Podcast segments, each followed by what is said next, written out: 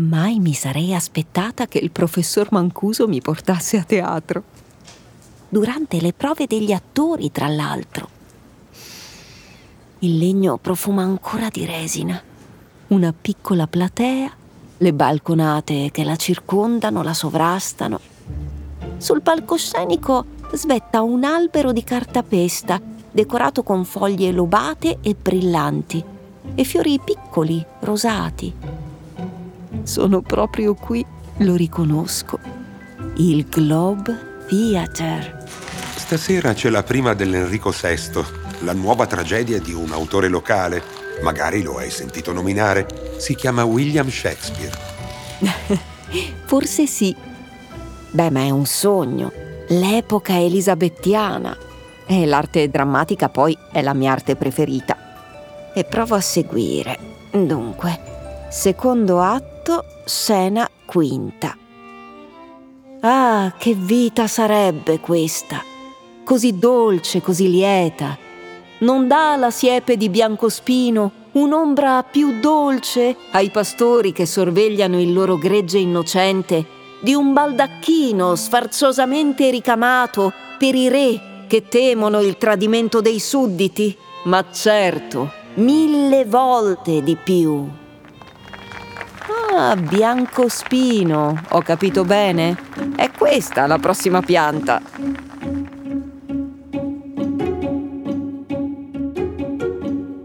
Questo è Botanicario, un podcast prodotto da Voice in collaborazione con Buaron. Ma come? Non possiamo rimanere per lo spettacolo? Oh, per favore, professore, professore!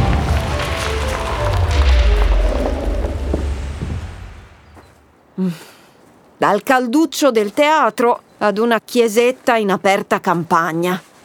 Mancuso indica di proseguire verso il retro della struttura, dove si apre ah, un ampio spiazzo e, e al centro dello spiazzo una giovane pianta dai rami spogli e tutti imbiancati. Ma dove siamo? Il biancospino, nella cultura inglese, ha un'incredibile importanza, tanto è vero che Shakespeare lo cita almeno in tre opere. Quindi il nuovo viaggio sarà tutto anglosassone. Eccoci nel Norfolk, a Hethel. Oggi è un paesino conosciuto per quel biancospino, che ha più di settecento anni ed è chiamato di Hethel Old Thorn. Ma ci sono molte leggende sul biancospino. Beh, sono pronta a viverne qualcuna.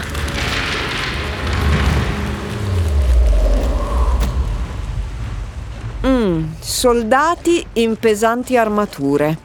Non so più se sono così pronta. Proviamo a seguirli senza dare nell'occhio. Ci fermiamo davanti a un imponente biancospino in fiore. Quel soldato lo abbatte. È stato Oliver Cromwell, il suo comandante, a ordinarne l'abbattimento.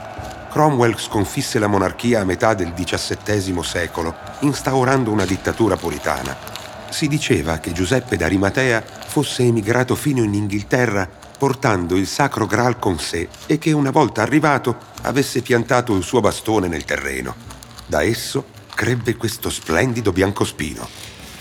E poiché i puritani erano severi e ostili a qualsiasi elemento e simbolo che potesse ricordare la Chiesa cattolica, a farne le spese fu anche questo innocente albero.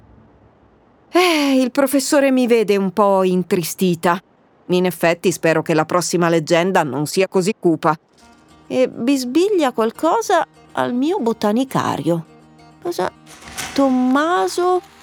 Tommaso il rimatore?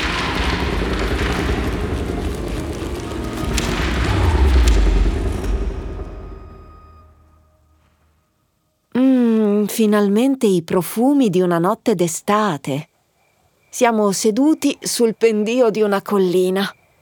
Alle nostre spalle c'è un biancospino tinteggiato di grappoli di bacche rosse e pochi fiorellini bianchi. E adagiato sulle radici dorme un ragazzo. È lui Tommaso il rimatore? Già, veniva spesso sulle colline di Hildon a riposare o a trovare ispirazione. dai rami dell'albero esce una gemma di luce che si trasforma in una ragazza bellissima, dai lunghi capelli e dall'abito verde di, di seta e velluto. Secondo il folklore medievale, le fate proteggevano gli alberi di Biancospino. «Salute a te», le dice Tommaso, «che devi essere regina del cielo».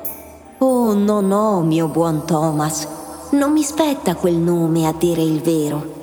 Io sono regina, sì, ma del regno degli elfi. Tu suona l'arpa, Thomas, suona e canta per me. E se oserai baciarmi, del tuo corpo padrona sarò. Per sette anni mi servirai nel mio regno e tacere dovrai per tutto quel tempo. La ricompensa, quando potrai tornare, sarà la lingua che mai può mentire». Così, quando Tommaso fece ritorno dal regno fatato alla Scozia, scoprì di avere il potere di predire il futuro. Quindi Tommaso il rimatore è esistito davvero? Ma certo, predisse ad esempio la sconfitta della regina Maria di Scozia nel millecinquecentosessantasette, solo che non venne mai rapito da creature fatate. Sai però, certe volte è più interessante la fantasia della verità. Per il momento chiudo Botanicario e con Mancuso ci sediamo sotto un albero. Un altro albero per non cadere vittima delle fate. E a questo punto è venuto il momento di riordinare un po' le idee. Sono proprio curiosa di sapere che cosa avrà scoperto questa volta il professor Mancuso.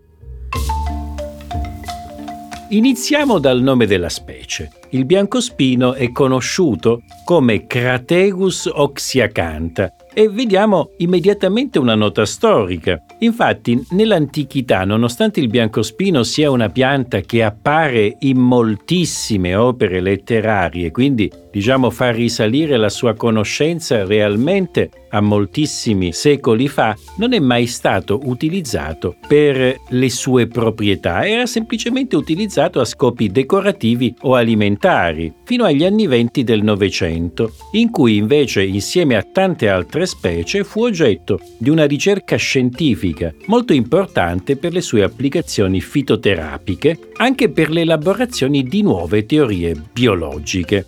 Infatti il biancospino fu in quel periodo soprattutto usato in molti esperimenti che riguardavano il cuore. E questo perché la maggior parte dei benefici che questa pianta è in grado di fornire all'uomo si concentrano appunto sull'apparato cardiovascolare. Pensa che il biancospino è talmente bravo in qualche maniera nel migliorare le funzioni del nostro apparato cardiovascolare da essersi meritato l'appellativo di valeriana del cuore.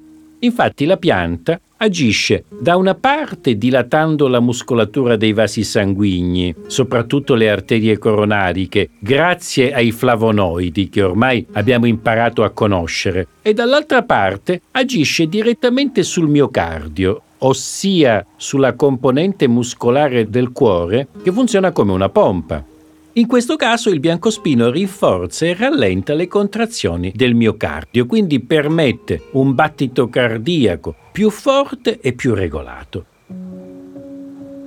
Conosciamo oggi molte delle sostanze benefiche che possiede. Una fra queste è un gruppo di sostanze che conosciamo come procianidine, e nel nome rimandano al colore violaceo, il ciano. Queste sostanze proteggono le pareti dei vasi sanguigni e allo stesso tempo sono sedative e rilassanti per il sistema nervoso centrale. Del biancospino si utilizza tutto, si utilizzano i fusti, le foglie, i fiori, i germogli, ma soprattutto si utilizzano le gemme, all'interno delle quali troviamo la maggiore quantità di sostanze che favoriscono l'attività cardiovascolare. I germogli poi hanno una particolarità alquanto strana. Producono un aroma pungente, molto forte, che già dai tempi di Shakespeare si diceva assomigliare a quello dei cadaveri. Tant'è vero che il poeta lo associa spesso alla peste nelle sue tragedie. Il perché di questo odore tuttavia è presto detto. Nelle gemme, oltre a tante sostanze importanti per la nostra salute, viene prodotta anche la trimetilammina, ossia una sostanza che si forma anche nei tessuti in decomposizione. E se ci pensi c'è qualche cosa di ironico in tutto questo. Un odore di morte prodotto da una pianta che in realtà favorisce la vita in ogni suo aspetto. Non nascondo che il biancospino mi affascini parecchio. Sarà che ormai l'ho associato al teatro e a Shakespeare, o sarà che, come tutte le piante, favorisce un approccio più sostenibile alla salute. Insomma, terrò bene a mente i benefici sul ritmo cardiaco e le proprietà delle procianidine quando avrò bisogno di placare ansie e insonnia nei momenti difficili. Difficile è anche questo momento. Provo a convincere Mancuso a ritornare al Globe, ma non c'è niente da fare, anzi, mi spiazza. Mi chiede se sono pronta per l'ultima avventura. Ma come l'ultima avventura? Anche su questo punto non ho molta voce in capitolo. Il professore deve tornare alla sua vita di tutti i giorni, ai suoi numerosi impegni tra università, interviste e la sistemazione dei nuovi appunti.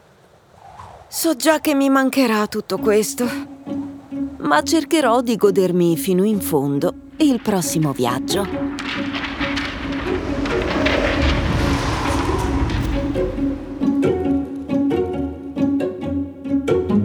Hai ascoltato Botanicario, un podcast prodotto da Voice in collaborazione con Buaron, con Eleni Molos, Stefano Mancuso, Marco Panzanaro.